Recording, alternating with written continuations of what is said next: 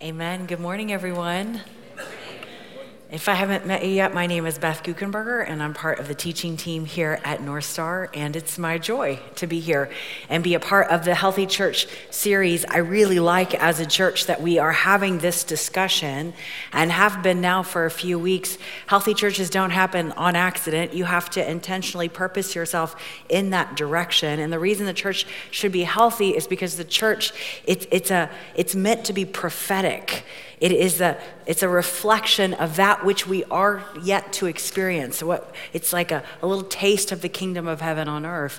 And so if if you're new here, let me tell you this. If you're old here, can I get a witness? This church will not be ever the flashiest church. We are not trying to be big for the sake of being big. We are always going to have our goal to be uh, healthy. And the way that you stay healthy is you make sure that your choices, your teaching, and you, every all of your decisions are based on biblical principles, that the Bible is our plumb line. We will not take cues from the culture. We will not do, we will not like you do you, and we will not like follow our hearts. I, my heart is crazy, right? Sometimes it wants to do the right thing. Sometimes it wants to do the wrong thing. It doesn't always even feel like doing what it is that I know is to be true. It's why the Bible talks so much about our minds. Set your mind on things above. Take every thought captive that doesn't belong to him. Renew your thinking. Our minds can be renewed so that that which is natural is set aside and that which is supernatural is adopted. We can have our minds be renewed. What we are used to, what we are comfortable with, which comes natural, is not always healthy. If I haven't met you yet, I spent a number of years as a missionary in Mexico, and we were house parents in a foster home of teen girls. And in this season where the story I'll tell you about, there were a series of other foster homes around us. And Todd and I function kind of like the principals. Like each home governed itself, but if something escalated or there needed to be an intervention or backup, we were called into that story. And on a Monday, we placed a boy, a really difficult boy, into a boys' home on our campus. And I told those house parents, like, I, th- I think this is gonna be a little bit of work. He, he, but these house parents, they were like way better at this job than I was. They were, they had like after school sharing time and then snack time. And then they had like, get ready, do your homework together time. And let's make dinner at the same time time. And then we're gonna have game time. And like, like so beautiful. And, and this young man came in and tried to disrupt all of that. He, he didn't have an appetite for relationship, connection, uh, all that togetherness. And every night, those house parents would revisit with us how their day had gone, and I just kept telling Todd, my gosh, these people are saints, as this young man kept trying to disrupt what they were doing, and they were like, you know what, the Holy Spirit is just giving us everything that we need in order to love him well, and I'm like, wow. And a week later, I was at my house, and one of the other boys in that home came running over and knocked on my door and said, you gotta come quick. Our house dad has lost his mind. And so I came over, and he was right. The house dad was like crazy, and the mom was like crazy trying to calm him down, and the other boys were all responding and reacting to their crazy, and the only person calm in the whole place was this new kid. And I looked over at him, I was like, what's going on here, buddy? And uh, he's like, finally, I can breathe. I can finally breathe. He's like, like these people have been so nice all week, and I felt like I could, I was suffocating in all of it. He's like, I was trying and trying to sabotage it and find, look, it's chaos. It's it's perfect. Look at them. And you could look in the kitchen. It was like, it was chaos. And later that night, when I was debriefing with those house parents, I said, like, this work is actually going to be more than making sure he gets his homework done. Like, he literally has an appetite for chaos. It's it's the only waters he's ever swam in. It's all he knows. You're going to have to help him renew his thinking and set his mind and help him understand the healthiest thing for him is all that attachment and connection and relationship. Our minds can be renewed. I don't know what your set points are. I don't know the kinds of things that you have carried into your life with Christ, but they feel so natural, you just like like to hold on to them. All right, we can have unhealthy patterns in our minds, like things like, the only person who can take care of me is me. I'm gonna take care of myself. I don't need anybody else. I'm independent. Or maybe you take into your life with Christ this sense overall of anxiety, like, I, I, if I don't worry about it, something, the ball's gonna drop. Something's gonna happen. I have to always kind of carry around this angst with me, like it's all up to me and it's, and it's coming apart. Today we're gonna read together Psalm one oh seven. You got it when you walked in the door. I think they'll turn on the house lights a little bit, but no shame if you need a flashlight on your on your iPhone to read alongside. Um, I, I, I have reached that age where I often need a light at a restaurant. Can I get a witness if you're in that story? Yeah. Um, I am the oldest among the teaching team, and so I'm always telling them to put the lights on brighter on the stage. I just was teaching at North Star at the Westchester campus, and I fell off the stage. And I know, I know, that's all they're gonna think about today when they go home. Like, forget what I preached about. And I was like, oh my gosh, I am the old lady who needs lights, and now I'm falling off the stage. Anyway, okay, today we're gonna read Psalm one oh seven together, and here's what I want you to hear. There are gonna be four unique scenes. So if Hebrew is written like pictures, I've told you this before, but let me say it again. If I was to circle you up and say, hey, tell me, you Western-trained, Greek-minded Americans, tell me about who God is. You'd probably say things like, he's sovereign, he's omnipotent, he's, um, I mean, I don't know, what, like he, he's my savior. You'd say those things, which are all true. The Hebrew scriptures, our Old Testament, were written by people who saw things in pictures. So if I asked people with that kind of training, tell me who God is, they'd say God is a rock, God is shade, God is living water. He, they talk about eagle's wings, like they're pictures. So Psalm one oh seven has been written as a series of pictures. Do your very best to try to paint those images in your mind. There'll be four concurrent scenes. We'll find God's kids in a desert. We'll find them in prison. We'll find them on their sickbed, and we'll find them in a storm. And in all four of those situations, you'll see a reoccurring pattern, a way in which they are getting their mind set in heavenly places. In all four of those situations, they'll find themselves in over their head and they can't do anything about it. So whatever they thought they could do to help themselves, they'll figure out they were wrong. And so the second thing they do in every one of those stories is they cry out to God.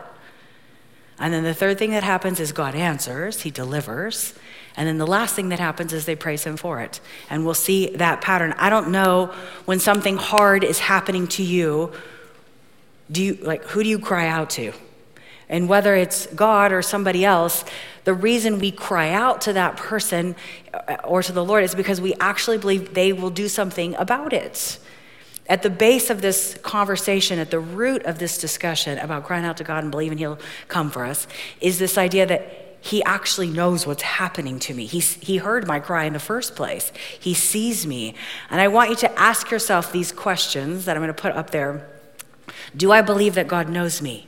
Do I believe he knows my story, knows my past, knows my questions, knows my struggles, knows my future? Do I actually believe he knows me? If you don't believe he knows you, you're not crying out to him. Do you believe that he sees you?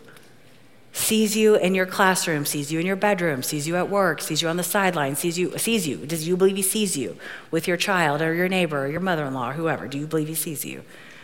Do you believe that you bring God delight, that you're actually worthy for him to come for?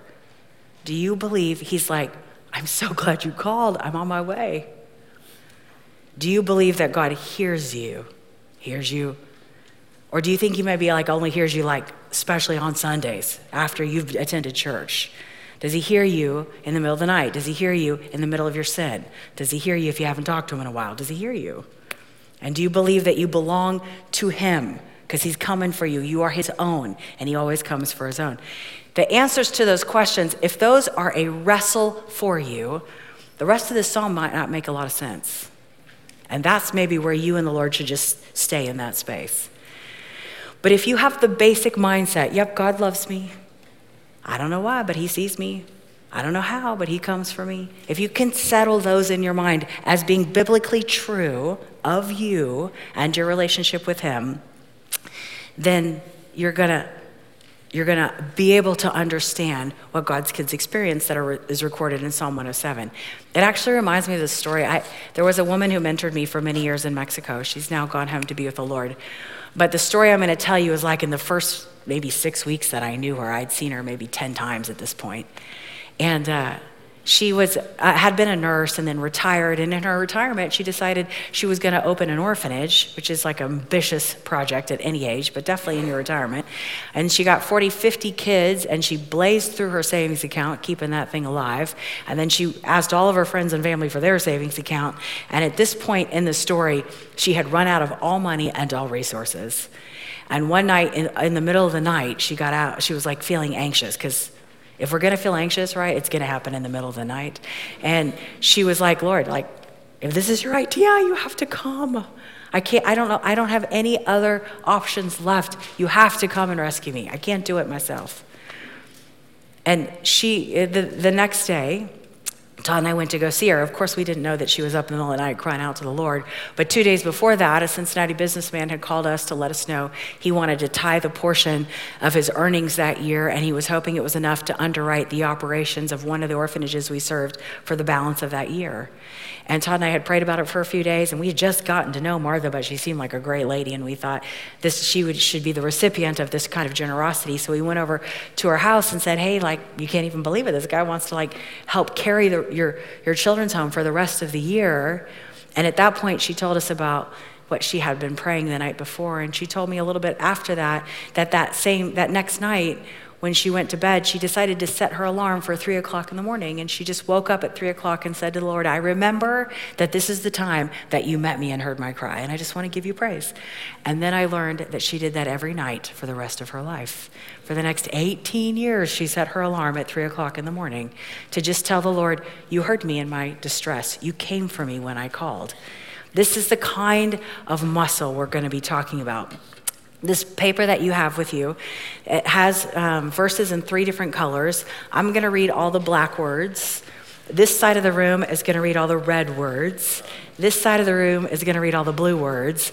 And yes, it's a competition, so be as loud as possible, okay? and and you're gonna, the, the line you're gonna read, you're gonna read over and over again, because we're gonna see a reoccurring pattern. It starts, the Psalm one oh seven starts with a preamble. Give thanks to the Lord, for he is good. His love endures forever. Let the redeemed of the Lord tell their story. And there'll be different verses. There's forty-three verses in this Psalm. There might be a verse that kind of hits you, and it's a verse that you're gonna go home and think about. Maybe you're gonna commit it to memory, stick it on your Instagram, I don't know, but like there'll be a verse that'll be important to you. The verse that has stuck with me in the, in the preparation for this message is this first, second verse. Let the redeemed of the Lord tell their story. Like what it is that God does for us, and we're gonna see all kinds of things he does for us, we're supposed to testify to those things. I've been saying lately, everybody has this like bank of testimonies, and in my bank of testimonies are some of my stories, some of the moments when God has come through for me in my life, and in a moment when I need a withdrawal, I go back to those moments where I'm like, you did it before, you'll do it again, you won't fail me. I've seen you, I've seen that in you before, I'm asking for it again, come. Like my own stories edify my spirit, but also in my bank of testimonies are deposits from all of you, from other saints who tell of the ways in which God has come for them and come through for them. And when I hear their stories and I stick them in my bank of testimonies and I need to withdraw, I'm like, gosh, I know you don't like him any more than you like me. So if you'll do that for him, come do that for me. Like, come for me. I know you can do it. I've heard about this about you. I now know this to be true. I trust in their testimony. The redeemed of the Lord, that is us. We need to tell our stories to people inside of our family so that their faith is strengthened, and to those outside of our story to testify to who God is and what it means to be the child of someone who is not of this world. Okay, let the redeemed of the Lord tell their story. Those he redeemed from the hand of the foe, those he gathered from the lands east and west and north and south. And here comes now the first of the four situations. The first one's in a desert scene, and maybe you've never ever wandered around in a desert and you're like, I don't know what this is gonna have to do with me. But these are people who literally couldn't figure out where they belong. Like, where do we settle? Have you ever felt like, I don't really know where I belong? It says, some wandered in desert wastelands, finding no way to a city where they could settle. They were hungry and thirsty, and their lives ebbed away. Then they cried out to the Lord in their trouble, and he delivered them from their distress. He led them by a straight way to a city where they could settle. And then Let them give thanks to the Lord for their unfailing love, for his wonderful deeds for mankind. Did I get your colors separated? Okay, so sorry. I am not a very good conductor, but I did not fall off the stage, so we're still okay. What I want you to, to hear is, man, they were in trouble. They recognized God as the rescuer from them in trouble. He did indeed rescue them. He took them to a city where they could settle, and they worshiped him for it. Verse six, they cried out to him in their trouble. Hebrew words are like pictures. I've said to you before, if you don't remember the word I'm about to teach you on your way home, who cares if you can say it? Who cares if you remember how to spell it? Hebrew words are like doorknobs. They take us into new rooms of understanding. All that matters is that we now live differently in our new room of understanding. It doesn't matter how we got there. But I want to teach you that word for distress or trouble. That word, like, like in English, when we talk about being in trouble or stressed, usually the the mental picture is like it's something is heavy. There's like a burden. You're like weighed down by whatever is hurting you. But in Hebrew, the, the word for distress or trouble is the word zar or zara. The T is silent. It means narrow or tight. The picture is like, I'm like hemmed in, like squeezed or trapped. And, and you'll see King David will talk a lot about that. He was trapped and, and by his enemies. He was squeezed in. Think if any of you are like claustrophobic, like just imagine, like I just, I can't breathe right now. And so the word for relief, the idea that God will get us out of our trouble, he'll give us relief, comes from the Hebrew word rahav, which literally means widening. Like I was tight and scrunched in and nowhere to go and trapped, but now I'm wide. And he'll do it all over the Old Testament, Second Samuel. He brought me out into a spacious place. He rescued me because he delighted in me. Psalm thirty-one, he set my feet in a wide place.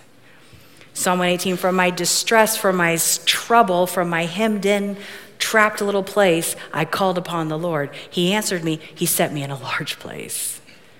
Psalm four, though I'm hemmed in, you will lead me into a wide open place. You'll literally widen or rahav me. Have mercy on me and respond to my prayer. And in that wide place, it doesn't mean the story always changes, right? Sometimes your health diagnosis doesn't change in the wide place. Your marriage in trouble doesn't resolve itself. Your prodigal's still somewhere out there wandering. It doesn't mean, I don't want you to hear that the story always changes, but there in the wide place, my hands are open and I can get all the things God has to give me. I can get wisdom, protection, provision, mercy, self-control, love, joy, patience, peace. There's all kinds of good gifts God wants to give me. In that wide place, I can breathe. God will be with me in the story, in the desert, or wherever it is that I find myself. And there's just a little P S on this Hebrew word I want to say before we keep going. Isaiah sixty-three uses it. It says, in their distressed, in their hemmed in, trapped place, God, he too was distressed. And I don't know how you picture God when you call out to him from wherever it is you find yourself. But in case you were thinking erroneously that God's like, are you kidding me? Are you there again? Weren't you just there yesterday? Haven't I rescued from there you from there a hundred times? How'd you get yourself back in there again? Why are you why are you calling out to me? You know exactly how to get out. In case you think any of those voices sound right, they don't. God literally is telling us, hey, you know what? When you feel squeezed in a tight space, I feel it too. When you're hurting, I hurt too. What you are, where you are, I am Two, he's, he's closer to us than we can possibly imagine, waiting to take us into a wide place. So next we have a scene in prison, and maybe you've never been incarcerated, but have you ever felt like you've been held captive by something? Paint this picture as you read these verses with me. Some sat in darkness, in utter darkness, prisoners suffering in iron chains because they rebelled against God's commands. So these people are actually in trouble because of their own fault. And I was reading this, asking myself, where does rebellion start? Does it start in our head or does it start in our heart? The next verse says, they despised the plans of the Most High. They literally thought their way was better. Right? They made a decision. God's ways are not my plumb line. I'm not going to live according to God's ways. My ways are better. And in that kind of rebellion, they found themselves in utter darkness. Have you ever felt like, this is really dark? I don't, I don't know. I don't know how we're going to get out of this thing. This is really hard. He subjected them, verse twelve, to bitter labor. They stumbled. There was no one to help. Then they cried. He saved them, even though they got themselves in that problem themselves because of their crazy, rebellious ways and their decision to do things their own way and their discomfort in darkness. He came for them. He brought them out of that darkness, that utter darkness, and he broke away their chains.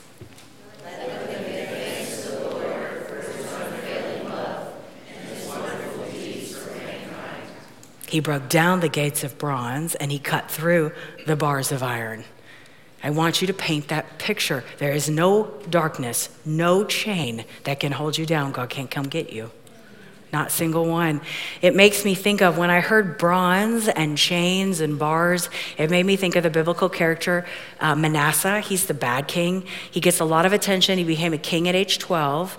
And he did what the Bible says, evil in the sight of the Lord. He put altars to other gods in the temple of the Lord. He even sacrificed his own children. He despised God, was terrible to him throughout his entire reign. And what happens when you live that way, it, it says uh, in Second Chronicles, verse thirty-three, Um, that he was taken prisoner by the king of Assyria and literally put in bronze shackles behind bars. So there he is. He had been the king.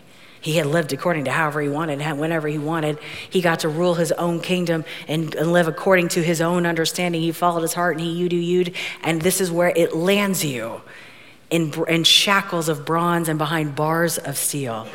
And don't you think, like, if, that, if if God was human, which he is not, but if God was human and that guy calls out to me, I'm like, um, you're getting what you deserve. Are you kidding me? You sacrificed your own children. You led all of my people astray. I'm not coming for you. What you have, what you're experiencing, you had coming. That's what would it sound like if God was human. He is not. This is why he's not setting his mind into our ways. We are setting our mind into his ways. He's from another place. It's a supernatural way of thinking. It is not natural. Here's what happens, verse twelve. In Manasseh's distress, he sought the favor of the Lord. Are you kidding me? And he humbled himself greatly before the God of his ancestors. And when he prayed to him, the Lord was moved by his entreaty. And he listened to his plea, and he brought him back to Jerusalem and to his kingdom. And then Manasseh knew that the Lord is God. Of course he did. Just broke him out of the bronze shackles and behind the bars of steel. And the idea of whatever might hold you captive might be a new idea or experience for you. But this idea of rescuing is an old story. God has been rescuing his people for a long time. And this idea of Manasseh like following his own ways and it leads him into utter darkness, it reminds me of Isaiah chapter five, where it says that God's kids can get taken into captivity when they begin to experience sweet things as if they're bitter and bitter things as if they're sweet. And that makes me worried for our culture, because we are swallowing a bunch of bitter things and pretending like it's sweet. And the things that are good for us, we, we reject because we think we have a better idea, or maybe they have a better idea. And the pathway of thinking sweet things are bitter and bitter things are sweet is utter darkness and chains and bronze and bars and iron. And God comes for us. And the things that hold me captive might be different than the things that hold you captive. Genesis chapter four, there's this passage where God's talking to Cain. Cain is the bad son, right? That's where you get the expression raising Cain. And he's about to kill his brother Abel. And God says to Cain, Genesis chapter four, sin is crouching at your door. And you have two choices. You can master it, or it'll master you. And the sin that's crouching at my door is different going to be the, the sin that's crouching at your door. This is all based on like my, my childhood and my personality and my life experiences and the things that I struggle with. But I want you to remember this, this continuum I'm going to paint for you. If I sin, I have two choices. I can confess it to the Lord and walk in the Spirit. God forgives me, right? First John one nine washes me. It's all perfect. It's all good. But if I don't confess my sin, and I think I like that, that that bitter thing tasted sweet, and I'm gonna, I wanna do that again. And I don't confess my sin, get accountability, live life in the fellowship in the Spirit. Then over time, I want you to think of your soul like a ground. And that sin happened in the low ground. But if you don't confess it, then you're giving up ground to that enemy, to evil, and now that sin has a foothold inside of you. And now I actually have an appetite for those bitter things, and, and I'm comfortable with those bitter things. And I've given up ground inside of myself to that which is not okay. So I have two choices. Now I can confess my sin. God will come for me. He'll break me out. He'll he'll he'll wash me clean. He'll forgive me. Life in the Spirit, it's amazing. I have accountability and all that. If I don't do that, and I'm like, mm, I'm kind of enjoying this this thought that's not of God's, this activity that's not of God's, or whatever, whatever your sin is, then that foothold over time becomes a stronghold. And now I've given up some high ground to the enemy. And now he has, he, he's like taking up residence. He he wants to, he wants to control my thinking. My mind is not set on things above. I have not taken captive my thoughts. I have not renewed my thinking. I am now giving my mind over to the world and to evil. So I have a sin that became a foothold, that became a stronghold. If I confess my sin, he'll take me into the Spirit. He'll forgive me of all my sins. It will be washed white as snow, east of the west. You know those verses. If I don't, then over time, that stronghold, actually, I begin to identify with that sin. And if my sin was worry, and I was someone who worried about something over here, that was my sin. Over here in identity, I am a worrier. This actually is who I am. And th- this is the this that kind of progression of sin leads you to utter darkness, and God wants to save you from it. The third scene is a scene of sickness, verse seventeen. Some become fools through their rebellious ways. They suffer affliction because of their iniquities. So that begs the question, will God heal us from messes of our own making? Like, they literally are sick because of their own sin. They loathed all food and they drew near the gates of death. They're practically dying. Then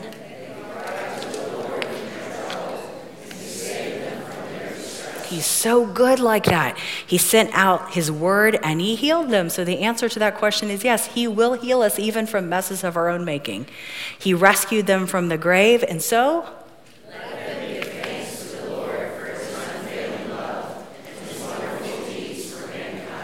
let him sacrifice thank offerings, and then back to the beginning, tell of his works with songs of joy. We got the redeemed of the Lord, got to tell those stories.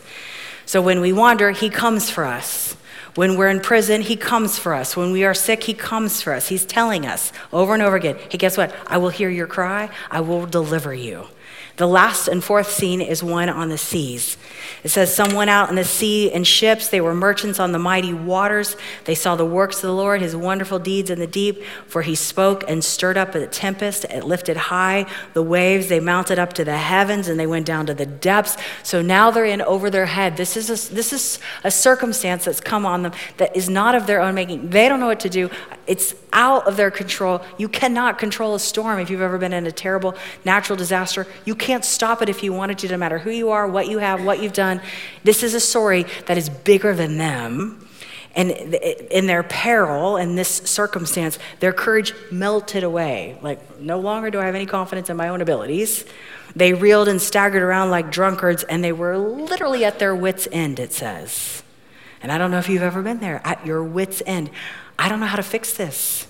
This is too big for me. This is not something I can do on my own. They did what the only thing they can do at that point, they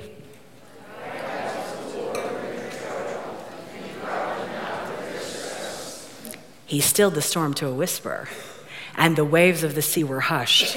And remember, we've talked about this before, everything that Jesus ever did when he walked on the earth, he told us he was going to do it. Everything, he was a he was a living embodiment of the fulfillment of prophecy. So in Mark chapter four, when he stills the storm, he does it to announce, hey, don't forget, you remember who I am? I'm the storm stiller. I'm the one that can hush the sea. I am the God who hears you when you cry out. I will deliver you from your trouble. That's who I am. I've been doing it since the very beginning of time. It is no big deal for me to do it here in Mark chapter four. This is who I am. And the God that is the same yesterday, today, and forever says to us, you got a storm? Call out to me. I know how to calm down a storm. I know how to hush those waves. This is who I am. This is this is who I am. And of course, verse thirty, they're glad when it grew calm. And he guided them to their desired haven. Let them give thanks to the Lord for his unfailing love and his wonderful deeds for mankind. Let them exalt him in the assembly of the of the people and praise him in the council of elders. Just put more deposits in people's banks of testimonies. And for the next ten verses, we read about how God gives and takes away. And in seasons of plenty, they were praising him, and in seasons of challenge, they cried out to him, and they wandered, and he delivered them every single time. Verse forty-one, but he lifted the needy out of their affliction. He increased their families like flocks. The upright see and rejoice, and all the wicked shut their mouth. And then verse forty-three, let the one who is wise heed these things and ponder the living deeds of the Lord. And now we're back to the beginning. Heeding and pondering are actions of the mind. They're like setting our minds on things above and taking thoughts captive that don't belong there and renewing our thinking. We've got to heed and ponder and get the truth securely from the plumb line into our heads so that in the moments we're in prison and on our sick beds, in the moments that we're wandering and in storms, we know exactly what to do. Cry out to him. He's going to come for us. And then we have the privilege of testifying to the story that he's that he's come for us in.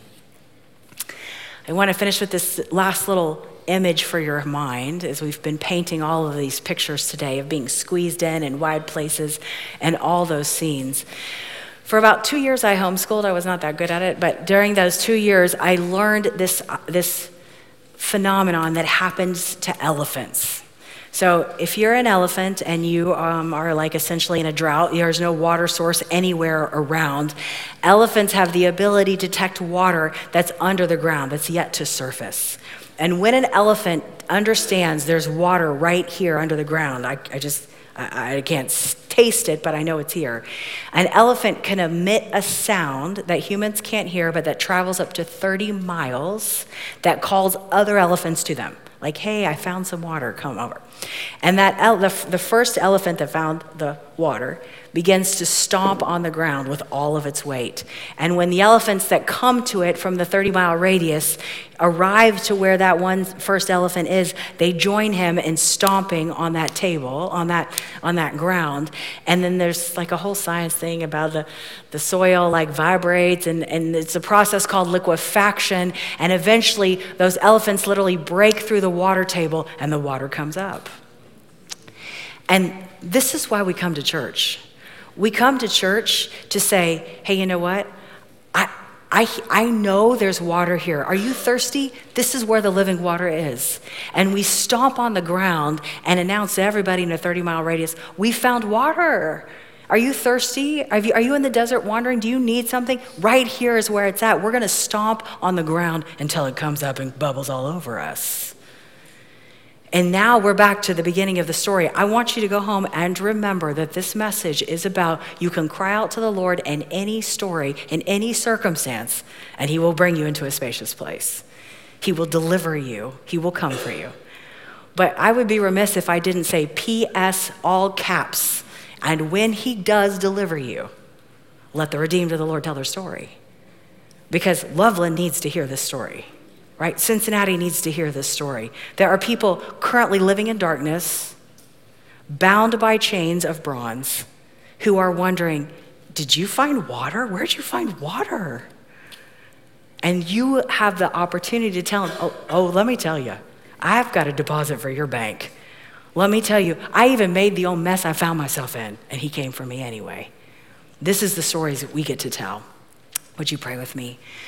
Oh, dear Jesus, I'm so grateful for the ways in which you call us to yourself. Thank you that you come. You come wherever we are, however we got there, however claustrophobic and squeezed in and I can't breathe anymore and it's too dark kind of place I find myself in. You come. You hear, you see, you love, you died for us. You're a deliverer. You calm the storm. Will you do it again? Will you do it in our lives? And so, Jesus, it is with the authority I have as a co-heir with you here together with my spiritual siblings that I ask you release an anointing on this body, that they would experience the rescue of your hand and the boldness to talk about it when someone asks them for the reason for the hope that they have. Help us to be testifiers, Jesus, and to tell your good news. And I pray all these things in your holy and precious name. Amen. Amen. So when you were hearing Beth talk, was anyone thinking of their own stories of distress? I was the only one? Okay, we have some others. All right, so let's practice right now, crowd participation, let's practice right now, what has God saved you or rescued you from? What's up? Death, yes. Yeah, hopelessness. Anybody else rescued from hopelessness? Yeah, we have a lot of that. What else? I heard a couple at the same time. What was? Addiction. Addiction. Yeah. Over here? Myself. Myself, yeah. God rescued me from myself. Wow, yes. Anybody else? Fear, yeah. Rescued me from physical pain. Any other physical healings? Cancer. Cancer, yeah. He rescues us because he loves us. Like if one, I have three little girls, they're not as little anymore. I have three girls, and if one of them needs rescuing, you are darn right I'm gonna go, go and get them. That is the God we have. That is the God that we serve. It's our dad. It's our dad who loves us and is crazy for us. And the, the hard part I have is sometimes I forget when I'm in a in a place where, where life is hard or there's something going on that's difficult, my natural inclination is not to first run to God every single time. Sometimes I try to do it myself. Sometimes I, I try to like muscle through it, or I, I try to do things under my own strength. And man, when I see my girls do that, when I when I see other people do that, it's just like, just ask for help, just call. And so we're we're to a time now where we get to practice what we just heard. When we hear the word of God, it should spur us to action. I, I spurred you to action on purpose. I wanted you to tell about the good things that God has done. And we get to do that. Maybe this is the discussion over lunch, is telling your kids, telling your spouse, telling your friends the stories of how God has showed up in your life. That would be huge. Sometimes um, we're in the middle of it and it doesn't feel like God is there. We're in the middle of the, the distress. We are, we're in the middle of the funk and it doesn't feel like God is there. And let me just remind you that the Father, even if he's not right in front of you, he's the one that's holding you up.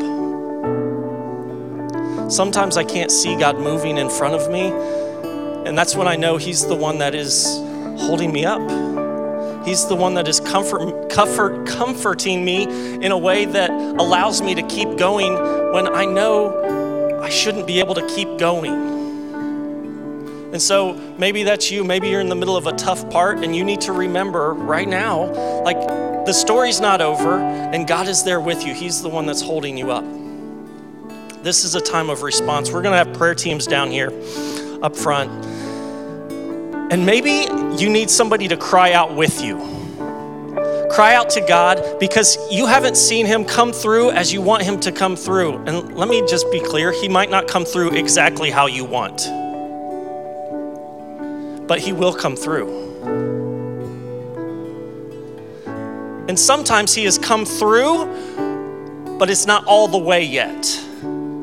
And we need to start thanking God for the little things that he shows up and does that gets us another step closer to where we need to be. And we need to, to, to celebrate those things. And so maybe that's something we need to do. Like, I see God moving and he has moved to this point, but I think there's still more to go. Will you join me in, in praising God for what he's done, and then join me in, in asking him for more? So there'll be prayer teams up front. We will cry out for you, with you, and we will celebrate with what God has already done.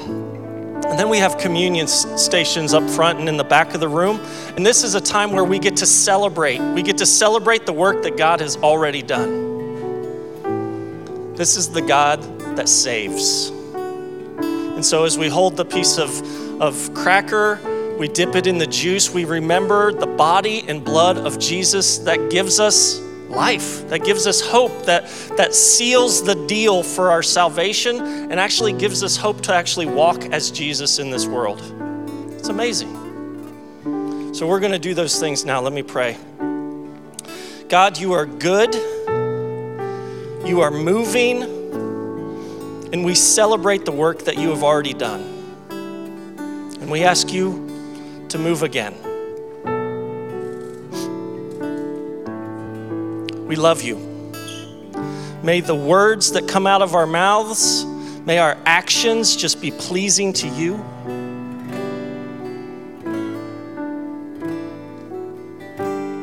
That's why we do what we do.